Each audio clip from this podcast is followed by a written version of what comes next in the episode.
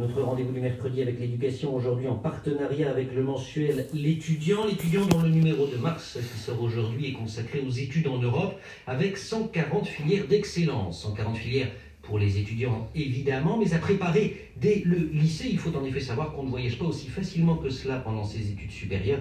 Tout dépend des accords qui sont passés entre l'établissement qui vous forme et les établissements étrangers. L'intérêt de ce dossier, c'est donc de donner aux jeunes un critère de choix supplémentaire pour leurs études supérieures. Se préparer donc en amont, pourtant on ne part pas tout de suite. La France ne pratique pas l'année sabbatique après le baccalauréat, comme par exemple les États-Unis, qui on risque même de perdre des droits si on ne s'inscrit pas tout de suite dans le supérieur. Alors si on veut bourlinguer pour perfectionner une langue juste après le bac, il faut profiter des vacances.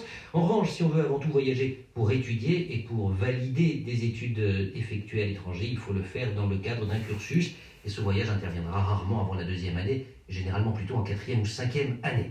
140 filières d'excellence sont donc présentées dans ce numéro de l'étudiant. Elles sont classées par domaine, comme droit, commerce, gestion, arts et arts appliqués. Et on voit se dégager quand même des dominantes liées à l'histoire des différents pays, car la géographie de l'excellence universitaire est intimement liée à l'identité des pays. Exemple, l'Angleterre, elle a joué un rôle capital dans l'histoire du droit avec l'Habeas Corpus.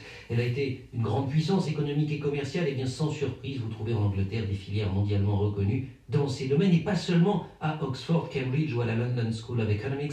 Il y a beaucoup d'établissements dans ces domaines. Il en va de même pour le design ou l'histoire de l'art en Italie et dans les pays du Nord, et oui, avec Milan et sa célèbre Domus Academy ou bien la Design Academy d'Eindhoven. En somme, quand un pays atteint l'excellence internationale dans un domaine, vous trouverez toujours des filières d'excellence dans le domaine correspondant. Après activité 1, question 5, page 80. Arrête. Hou je tête.